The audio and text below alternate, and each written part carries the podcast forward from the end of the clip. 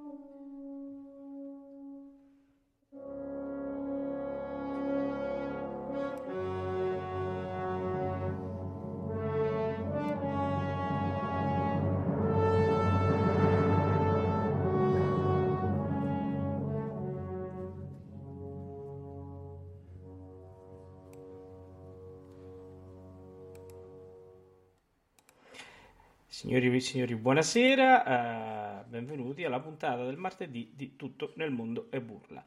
Come avete sentito, stasera si fa sul serio.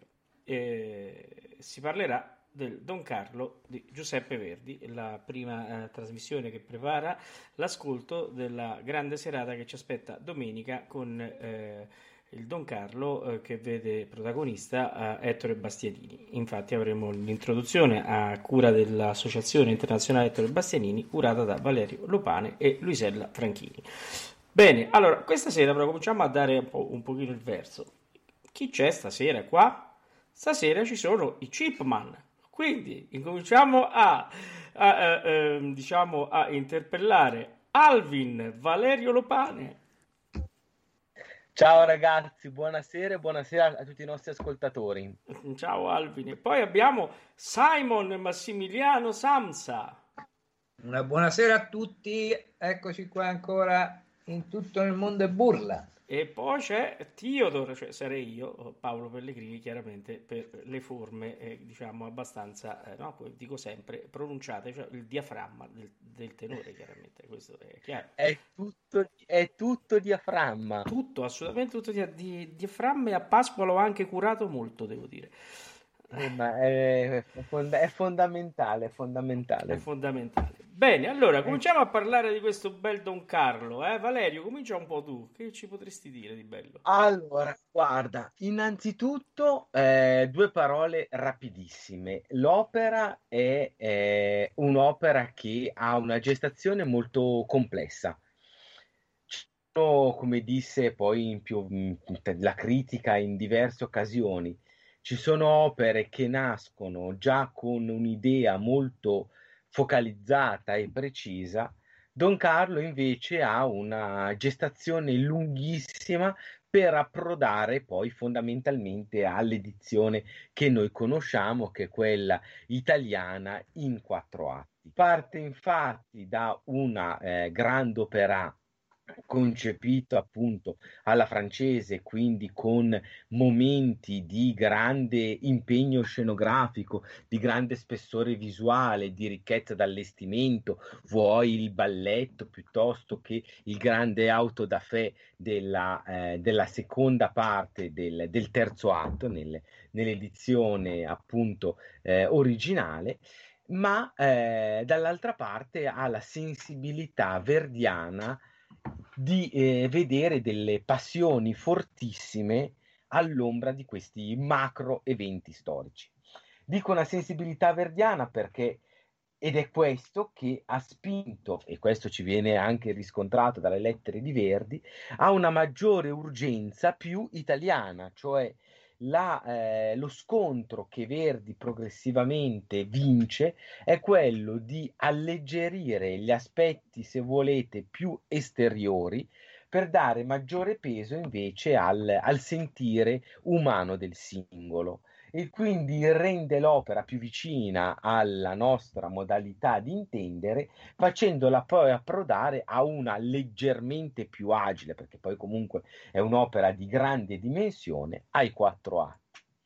Altra questione che la critica più o meno togata ha sempre riscontrato è il fatto che è una delle opere che sta, diciamo, a metà strada tra il, la struttura che avevamo visto per dire con il trovatore, cioè della cosiddetta solita forma, e la forma invece molto molto più libere che saranno quelle dell'opera della piena maturità, che approderanno fondamentalmente ad Aida è uno dei tasselli che sta qua in mezzo e uno dei tasselli più importanti, più interessanti, anche perché quella che si avvicina maggiormente anche a livello tempisti, tempistiche agli anni della pienissima maturità. Infatti l'opera appunto avrà la sua eh, diciamo edizione italiana nel, nel 72 che eh, appunto si avvicina molto anche per la collaborazione di Antonio Ghislanzoni all'opera Aida. Ultimissima cosa, e poi lasciamo invece la parola a, agli altri chipmunks, è il fatto che in Don Carlo cade definitivamente quella che è la cosiddetta classica dialettica verdiana, cioè che ogni personaggio è latore di un solo affetto Assolutamente no, in Don Carlo tutti i personaggi, tranne forse l'inquisitore che è l'unico ad avere una monolitica struttura emotiva, hanno tutti un'evoluzione e un contrasto interno fortissimo, a partire proprio dalla figura fuggevole, incerta, priva anche di un equilibrio emotivo, che è proprio quella del protagonista, cioè Don Carlo. Bene, oh, dopo questa bellissima introduzione, adesso sentiamo che cosa ha da dirci Simon, che lo vedo che è pronto. Ma niente, questa quest'opera, questo Don Carlo, eh, Don Carlo in italiano, Don Carlos nella versione francese, perché come le Vepres Sicilienne, eh, quest'opera è stata concepita inizialmente per, eh, il, per il Grand Opera, è stata commissionata a Giuseppe Verdi appunto per il Grand Opera che esigeva appunto le, i cinque atti con ballabili eccetera eccetera e quindi eh, Verdi eh, compose quest'opera che andò in scena eh, per la prima volta all'Opéra National de Paris eh, l'11 marzo del 1867 pochi mesi dopo, alcuni mesi dopo, perché parliamo del 27 ottobre dell'867, quindi dello stesso anno, al Teatro Comunale di Bologna si ebbe la prima italiana, ma forse la, la prima italiana eh, di grande successo, insomma una versione importante, non dico di grande successo, fu poi quella del Teatro alla Scala di Milano. Dobbiamo dire che probabilmente Verdi amò più la versione italiana di quella francese, tanto che ehm, eh, sosteneva così, ci viene detto, eh, così si legge più che altro, che il Don Carlo, detto da Verdi, ridotto in quattro atti, è, risulta secondo lui più comodo e anche migliore artisticamente parlando, più concisione e più nervo. Questo lo scrisse direttamente Giuseppe Verdi.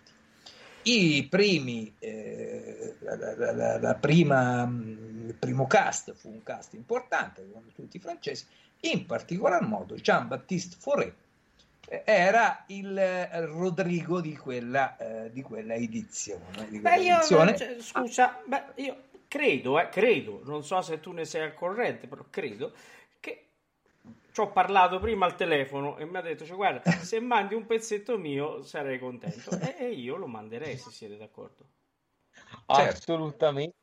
Alla prossima telefonata, però, vogliamo anche due numeri da giocare sulla ruota di Palermo. Eh? Io, sinceramente, già vado a giocare il 47. Poi dopo. Buono pure quello. Sentiamo.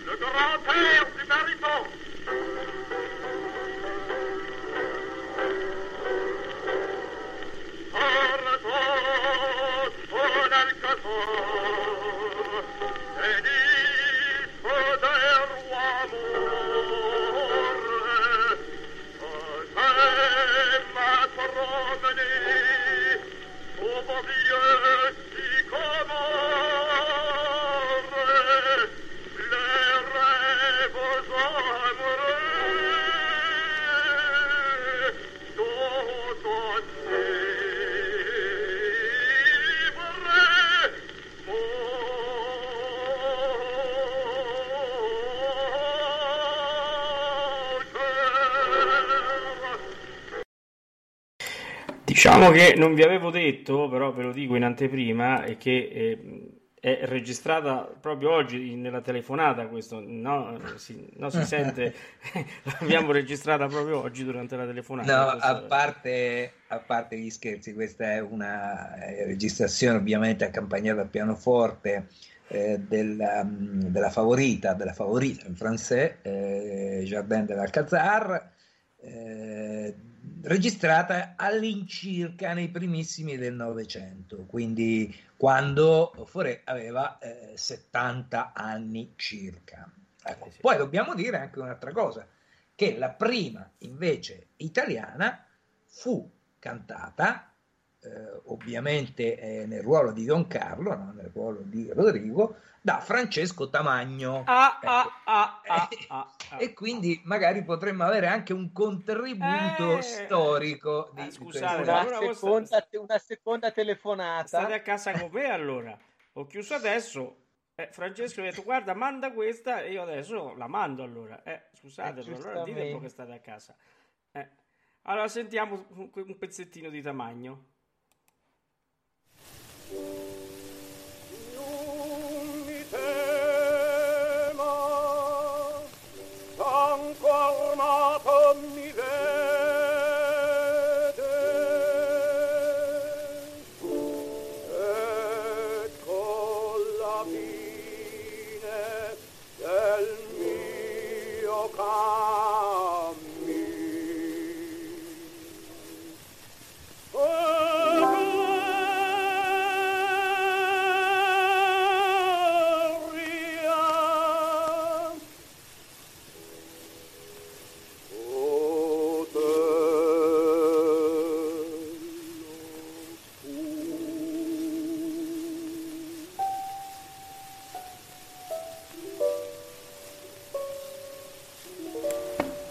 Diciamo che qui mi ha mandato il CD, quindi eh, voleva esatto. sapere se, se, se, mi era arrivato. È arrivato, lo state sentendo nel suo splendore. Rispetto all'altra registrazione, qui siamo in uh, uh, alta definizione, direi. Sonora diciamo che abbiamo preso una fava, come si dice a Terni, due piccioni, perché è il primo interprete del Don Carlo no? in questa lezione, ma anche è stato il primo interprete di Otello. Certo, sì, certo. E me l'ha detto adesso, manda Otello, si può dire questa cosa. E che, ecco, abbiamo fatto anche questo. Va bene, però bene. Paolo, il tempo è tiranno, adesso dobbiamo entrare nel vivo. Prego, lascio la parola adesso a Valerio per eh, entrare nel vivo di questa sì, di questa storia. Di vivo c'era poco fino adesso, però Come? Esatto. tra questi due ascolti di vivo c'era abbastanza poco, però. Sì, appunto, appunto. entriamo un po' più nel vivo. Vai Valerio. Allora, eh, diciamo che le, il primo atto, quello che poi verrà tagliato, perché fondamentalmente il taglio è anche abbastanza facilmente individuabile, che coincide all'incirca col primo atto, è l'atto cosiddetto di Fontainebleau, dove il, la giovane Elisabetta e il giovane Don Carlo si incontrano e si innamorano. Naturalmente Elisabetta è una principessa francese e Don Carlo è il giovane rampollo di eh, Filippo II, aspirante al eh, trono di eh, Spagna.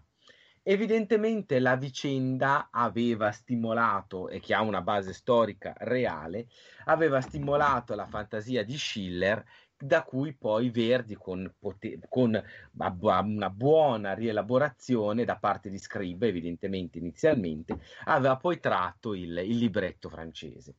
Cosa avviene a livello storico?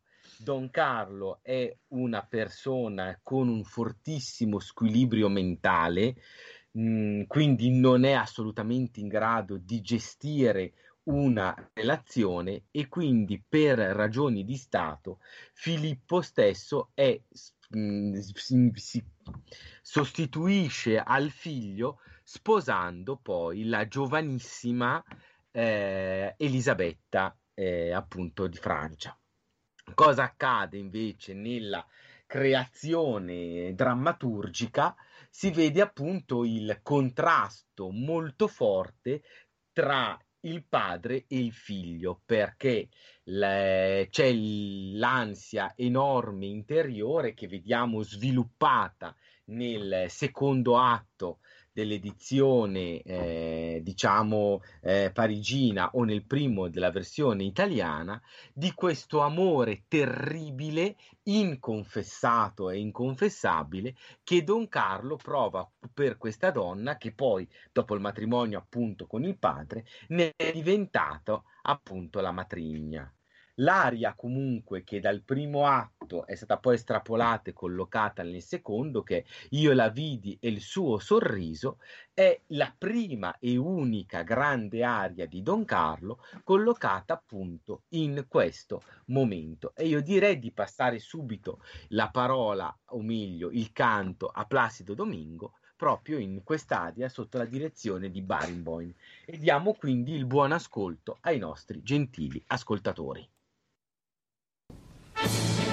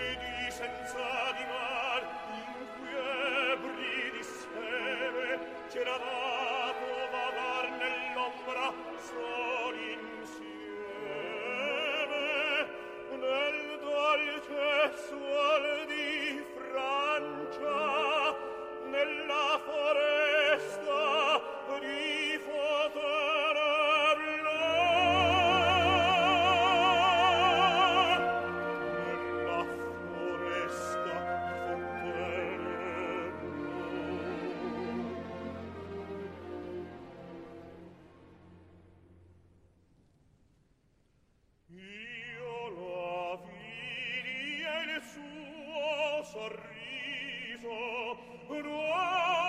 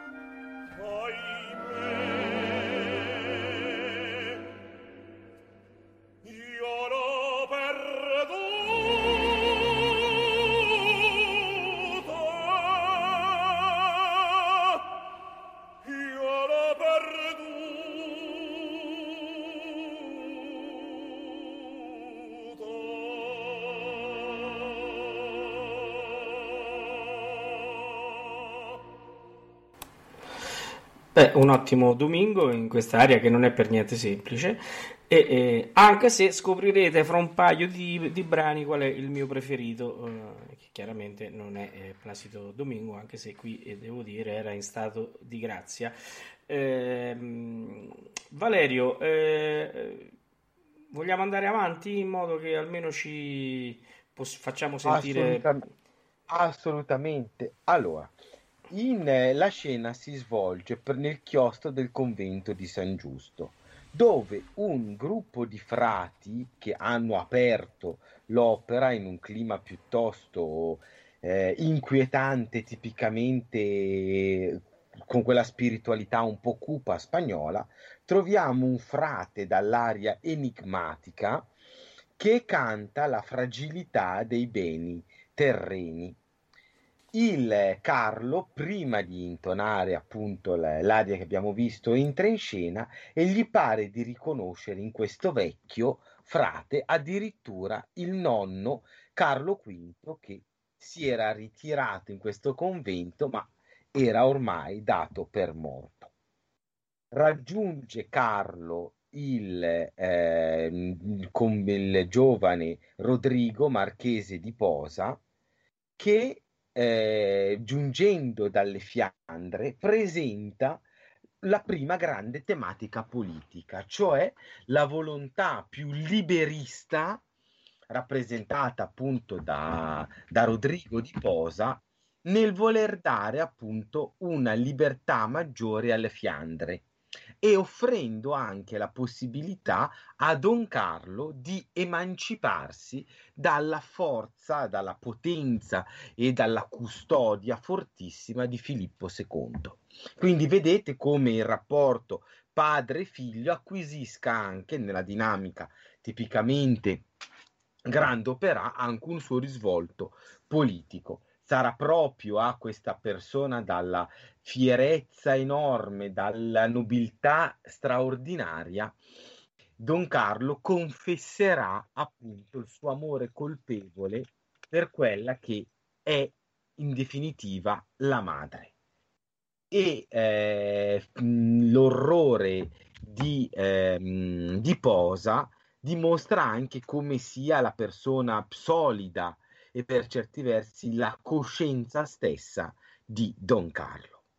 La seconda scena si sposta al di fuori delle porte del chiostro di San Giusto, in un luogo, in un giardino meraviglioso della regina di Spagna, appunto Elisabetta, in cui abbiamo la principessa Eboli in compagnia di Tebaldo la quale appunto circondata dalle numerose dame e ancelle della regina Elisabetta eh, intona una canzone che secondo la modalità tipica del couleur local appunto vuole rielaborare una canzone moresca, la famosa canzone del velo.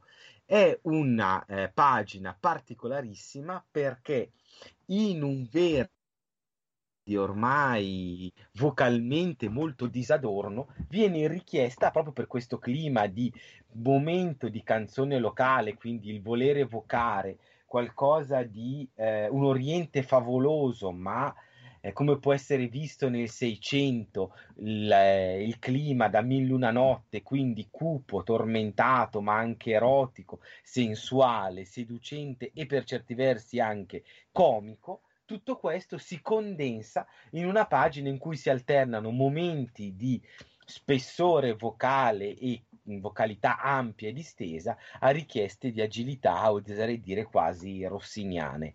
Quindi è una delle pagine di eccezionale difficoltà di cui peraltro il Don Carlo ne è assolutamente irto.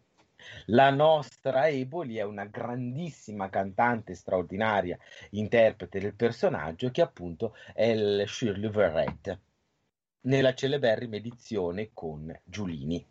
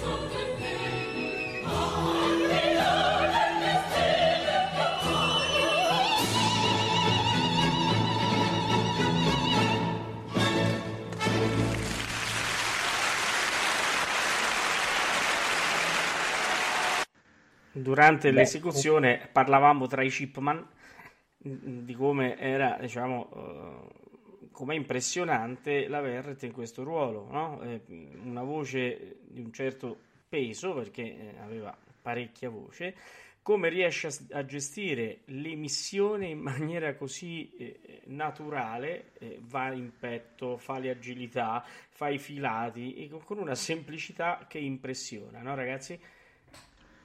Assolutamente. Eh sì, sì. sì assolutamente straordinaria. Ho sentito solo, solo, te, Max, fare queste cose. Ma, eh. ma, eh, ma Max, è, infatti, guarda, ci aspettiamo a presto la Lady Macbeth, che è la parte sua. che sì, secondo me è proprio, sì, sì. È proprio assolutamente bene, sì, proprio, assolutamente sì. Se si impegnasse certo. bene, però potrebbe fare sia la Lady Macbeth e poi con certi accorgimenti anche una bella regina della notte, ce la vedo.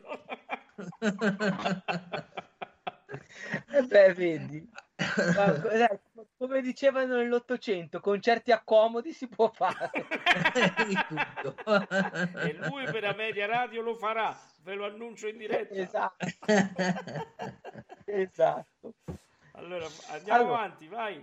Andiamo avanti. Allora, giunge la, la regina con eh, una grande mestizia e naturalmente le dame l'accolgono dopo questo momento anche molto ilare, per certi versi anche frivolo, e subito dopo l'arrivo di, de, dell'austera e tormentata Elisabetta giunge il marchese di Posa, il quale porge alla regina una pergamena che gli giunge dalla madre e nel contempo in segreto gli porge anche un bigliettino scritto da Don Carlo per poter poi avere anche un incontro clandestino con Don Carlo stesso.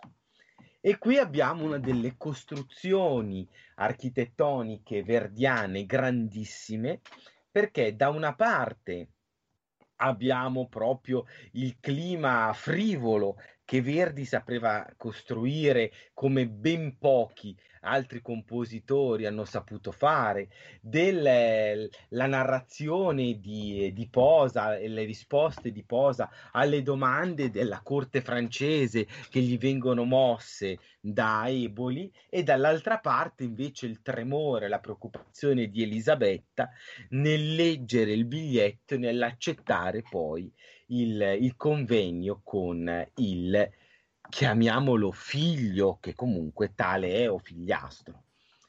Posa quindi con un pretesto riesce ad allontanare la, Eboli e contro il volere di Filippo II, perché mai la regina di Spagna doveva rimanere sola, rimane sola e giunge proprio in questo momento Don Carlo. Don Carlo che eh, appunto io vengo a domandare grazie alla mia regina, naturalmente c'è questa presentazione, dichiarazione di sentimenti legati a questo sogno d'amore che è stato Fontainebleau e eh, soprattutto l'idea della brevità di questo sogno d'amore che poi ritornerà perché l'idea della e qui celeberrimo poi è l'altro tassello e questa eternità un giorno sol durò, cioè l'idea di brevità del loro sogno d'amore.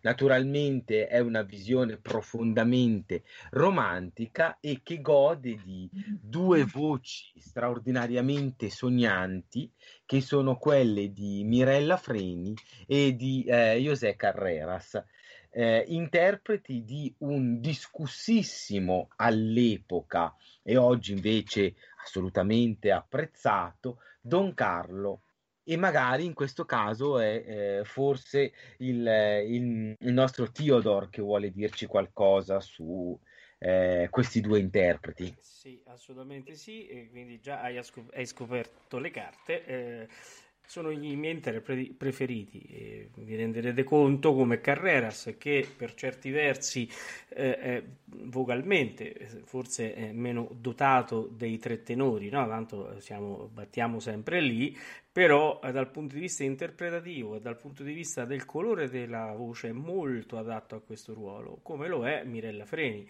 Eh, Mirella Freni nel, con il suo colore compatto, eh, elegante, nobile, con la sua tecnica eh, molto precisa, mai eh, eh, prevaricatrice sul, sul, sul personaggio, fanno veramente una coppia eccezionale per questo Don Carlo che è il mio preferito, assolutamente sì. E io mi farei il regalo di andarli a sentire. Ottimo.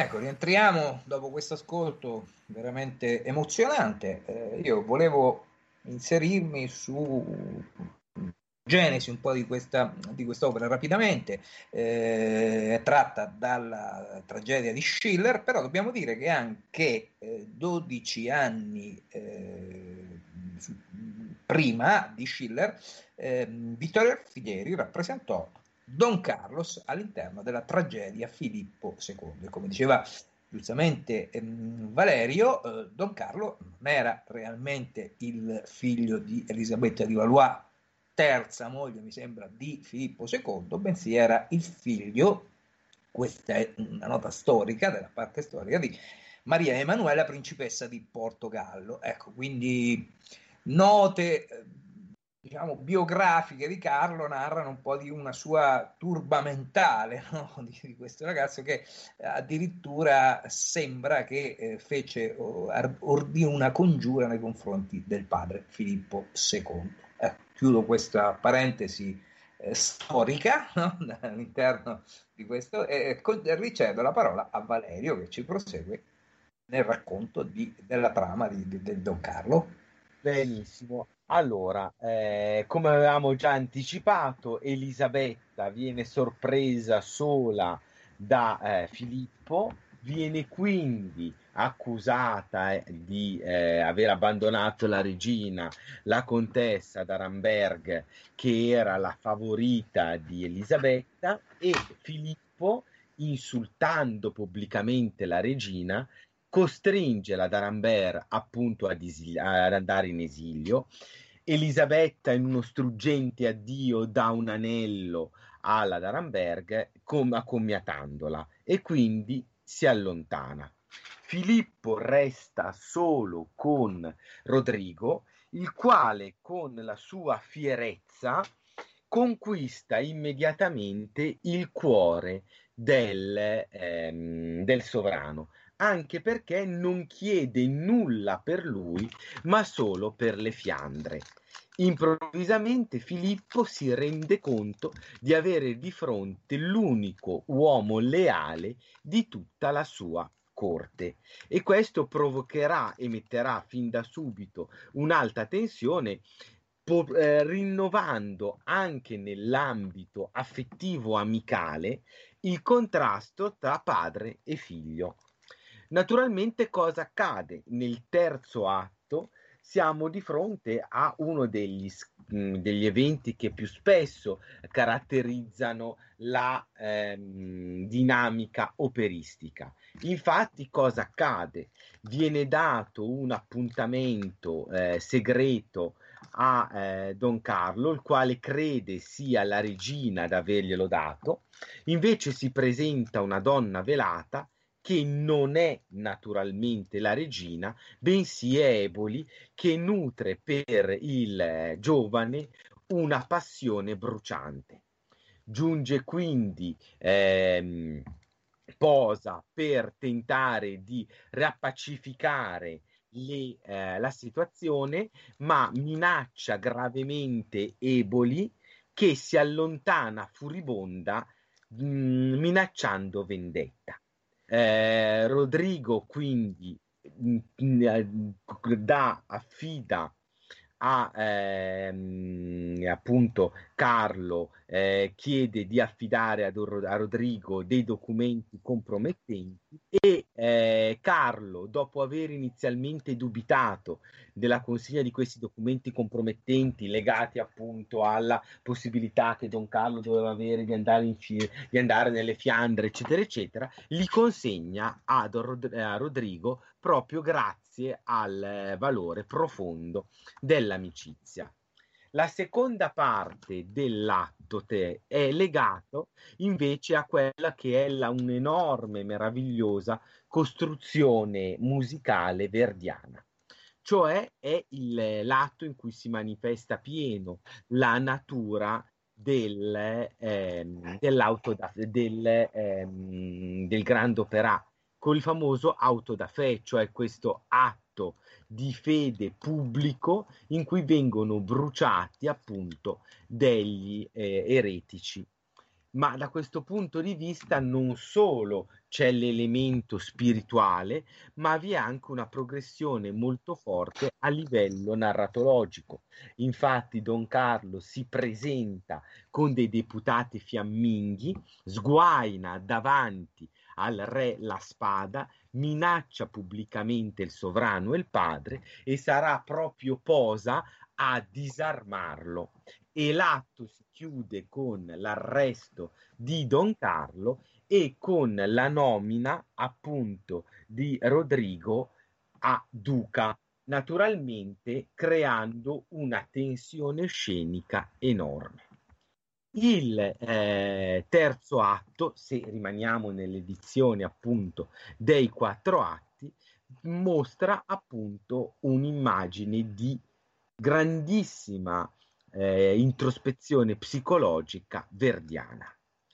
Ci troviamo infatti nello studio di Filippo II e il contrasto è mirabile tra la grande mh, esteriorità del, dell'atto precedente e il ripiegamento interiore, in cui eh, Filippo, ormai completamente svuotato del potere regale, si ritrova ad essere quest'uomo solo, infelice, privato dell'amore della donna che gli stava accanto, perché appunto ricorda come Elisabetta vide con tristezza i suoi capelli bianchi, dall'altra parte la sua mh, sofferente condizione di genitore e la mh, volontà di poter dormire solo nella profonda tomba dell'Escurial dove già dormiva il padre Carlo V. Aria di straordinario spessore ed è una delle più grandi, se non la più celebre pagina del Don Carlo. L'edizione scelta per, è, ehm, per la serata è appunto quella con eh, Ferruccio Furlanetto diretta da Elbert von Karajan io direi che possiamo anche goderci questo grandissimo momento di interpretazione, di introspezione, di composizione verdiana, veramente un pezzo di teatro in musica di altissimo livello. Buon ascolto. Abbiamo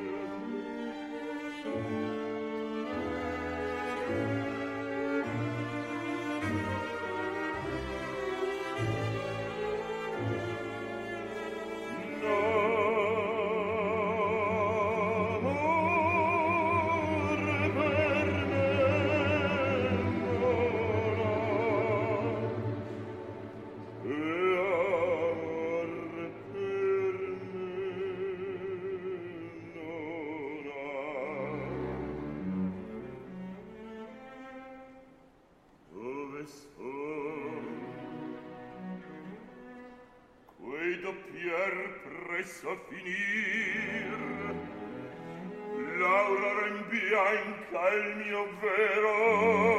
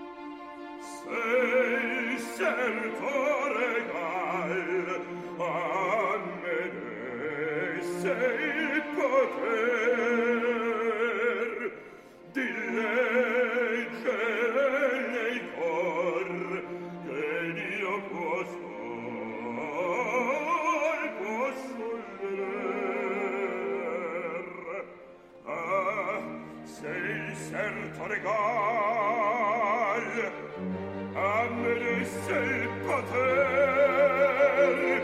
des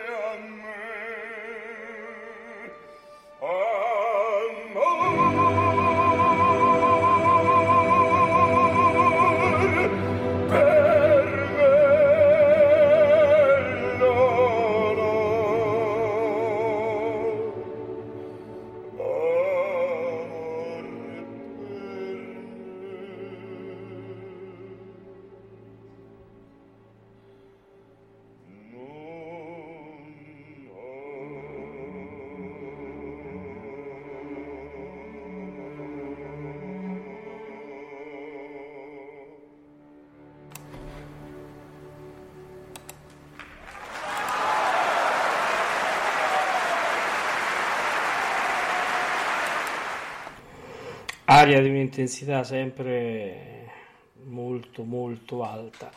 Eh, una domanda, qual è il vostro Filippo II preferito, Chipman? Allora, eh, io devo, allora, mh, mm, di quelli che ho sentito in teatro, eh, forse fu, è proprio Furlanetto, che lo sentì al Carlo Felice metà degli anni 90, veramente un grande, un grande Filippo. In disco, eh, per motivazioni diverse, mi piacciono entrambi Siepi e Christoph, delle grandi voci del passato. Ecco. grande. Max? Forse hai il microfono chiuso, Max, e non ti sentiamo. Ecco. Sì, ecco, io ho, ecco, infatti, scusatemi, sì, io invece ho ancora, seppure ero ragazzetto, il eh, Filippo II di Ghiaurov, ho sentito a Macerata insieme a, nel cast con eh, José Carreras e Montserrat Caballé. Quindi... Beh, allora io in teatro uh, ho sentito Siepi e devo dire che è a Macerata proprio devo dire che mi ha colpito molto il suo Filippo II. Discograficamente, Christoph, anch'io sono molto attratto dalla sua vocalità e dal suo modo di interpretare questa romanza. Devo dire che la fa molto molto bene. E Siepi invece in teatro è stato veramente da brivido, quindi ecco, queste sono le mie preferenze. Vai Valerio, andiamo avanti. Allora, eh, nella seconda parte, del, siamo sempre nel, nello studio di Filippo, viene eh, accompagnato un eh, vecchio, un nonagenario, quindi vecchissimo cieco, che è il grande inquisitore, che è stato convocato proprio da Don Carlo per una questione, diciamo, politica e spirituale. cioè, la, eh, la domanda di eh, Filippo è terribilmente semplice. Se io condanno a morte mio figlio, posso avere la soluzione a livello spirituale. Eh, l'inquisitore evidentemente per il bene superiore che è appunto la fede cattolica dice che non solo può farlo ma gli ricorda che Dio stesso per il nostro bene ha sacrificato il figlio. Dall'altra parte, il, eh, l'inquisitore non ha nulla da chiedere d'altro, parla il grande inquisitore e chiede la morte di Rodrigo proprio perché con la sua ventata di novità può mettere in, potere, in eh, crisi il potere della Chiesa. Filippo, in maniera blanda e quasi passiva, tenta di opporsi, ma evidentemente, come si conclude la pagina, lo scettro deve sempre inchinarsi all'altare. E quindi noi sappiamo che purtroppo Filippo dovrà sacrificare l'amico Posa, che è l'unica persona che ha dimostrato proprio nella sua corte di, ave- di nutrire su sentimenti corretti su di lui. Entra in scena Elisabetta, spaventata e eh, furente perché gli è stato sottratto un cofanetto che raccoglieva degli oggetti preziosi. Filippo dice che lo, il cofanetto è stato da lei sottratto e mostra, dopo averlo scassinato, all'interno un ritratto del figlio Don Carlo, che evidentemente, essendo tra le cose più care, è prova evidente di un'insana passione di Elisabetta. Elisabetta proclama in maniera decisa la sua innocenza e insultata pesantemente dal sovrano sviene. Viene quindi chiamata aiuto da Filippo e accorrono Rodrigo e la Eboli. Il re tenta invano di, perdon- di ottenere il perdono da Elisabetta e eh, quindi vedendo che la situazione si fa molto preoccupante, da una parte Filippo tenta di ottenere il perdono da Elisabetta, posa, medita il fatto di sacrificarsi per salvare Don Carlo e deboli, mossa dai sensi di colpa, sostiene Elisabetta. Rimaste in scena le due donne, Eboli confessa non solo di essere stata lei a sottrarre lo scrigno e ad avere infangato Elisabetta, ma dicendo che lei stessa aveva un amore non corrisposto per Don Carlo, ma gli dice anche di avere lei stessa una relazione con il sovrano Filippo II. Elisabetta, mantenendo un contegno regale, gli chiede di ridargli pegno della loro amicizia una croce che precedentemente gli ha donato e intima a eh, l'Eboli di lasciare il palazzo o attraverso l'esilio o richiudendosi in un chiostro. Eboli quindi, colpita dal sensi di colpa, dal dolore, dalla frustrazione, si abbandona a una celeberrima e grandissima aria che è Odon Fatale. L'aria ha la caratteristica di destrutturare completamente quelle che sono le caratteristiche tipiche della tradizionale aria, così come può essere per molti versi la struttura anche particolarissima di Ella Giammai Mamò. Abbiamo questa parte concitata iniziale che appunto è la rabbia che prova verso se stessa per essersi esposta a questo terribile bivio che è o l'esilio o il convento, il velo, Dall'altra parte c'è una parte più ampia legata al cantabile che è il rimorso nei confronti della regina, o mia regina, io ti immolai, eccetera, e nella parte finale che riacquisisce una fortissima concitazione c'è la possibilità di riuscire a salvare Don Carlo proprio perché ha la possibilità di farlo e in questa struttura particolarissima si conclude la prima parte del terzo atto.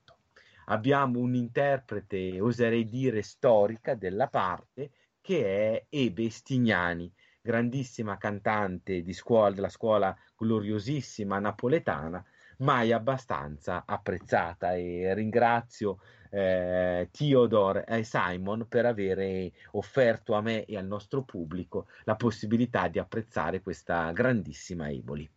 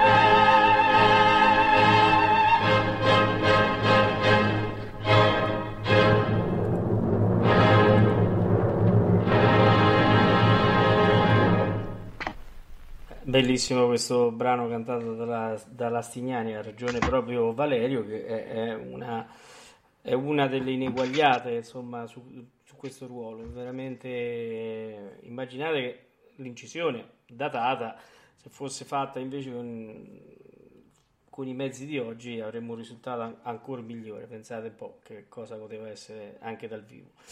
Allora, eh, andiamo avanti cavalcando velocemente, Valerio? Veloce. Sì, andiamo avanti cavalcando velocissimamente. Allora, noi ci spostiamo nel eh, carcere cupo in cui è eh, appunto eh, imprigionato Don Carlo.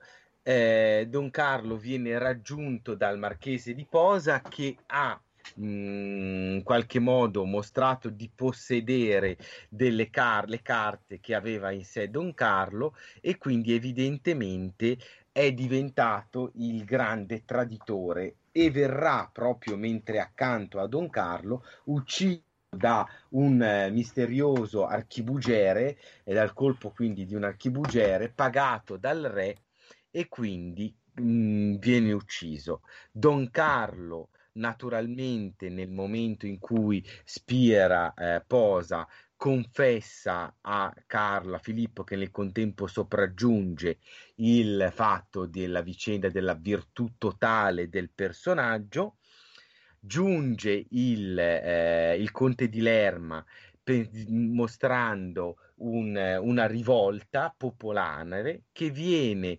soltanto placata dall'arrivo improvviso del grande inquisitore e dura, approfittando della confusione Eboli, mascherata, riesce a sottrarre Don Carlo che aspetterà la madre presso il chiostro di San Giusto ed era questa la, l'ambasciata che doveva appunto portargli il marchese di Posa, ormai morto. La morte di, di Rodrigo di Posa è un'altra delle grandissime pagine di eh, Don Carlo e quindi godiamoci questo momento grazie all'arte di Giorgio Zancanaro.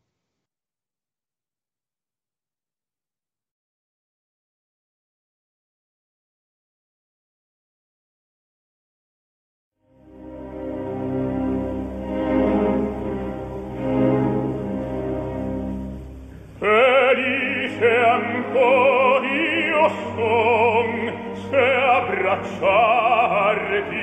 oh possio oh. io ti salvai. E ti convien qui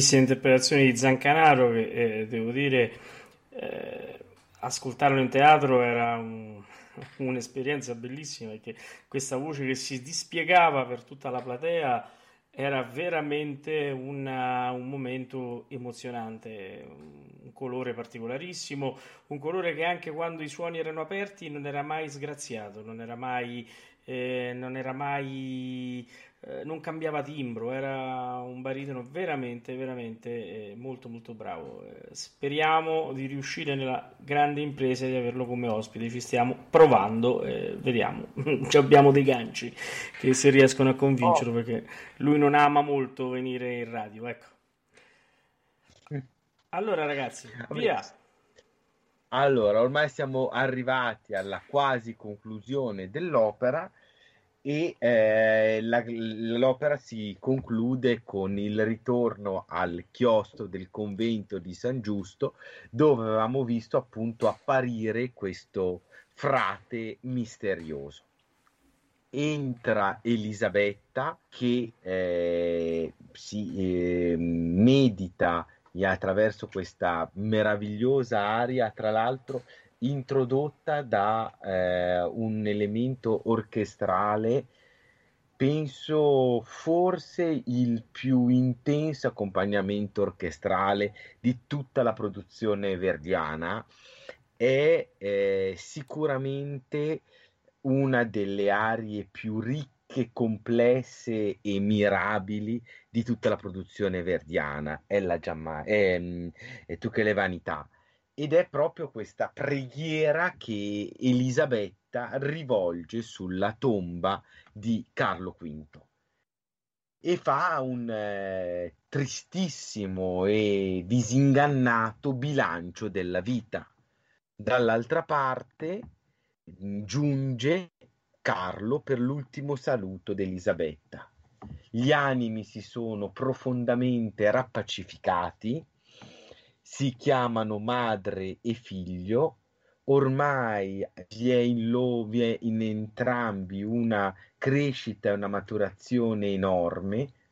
C'è la, la figura protettrice di Posa quasi trasfigurato per il, nel, nelle loro parole nel mirabile monumento che eh, Don Carlo vuol fargli costruire nelle Fiandre e quando si salutano con eh, appunto questa ormai rapacificazione, maturazione, giunge eh, Filippo con il grande inquisitore per arrestare Don Carlo, ma eh, accusandolo appunto di tradimento, ma in maniera spaventosa, inquietante, dal chiostro si apre il cancello ed entra questo eh, frate misterioso che e qui è abbastanza lasciato aperto o è veramente l'imperatore Carlo V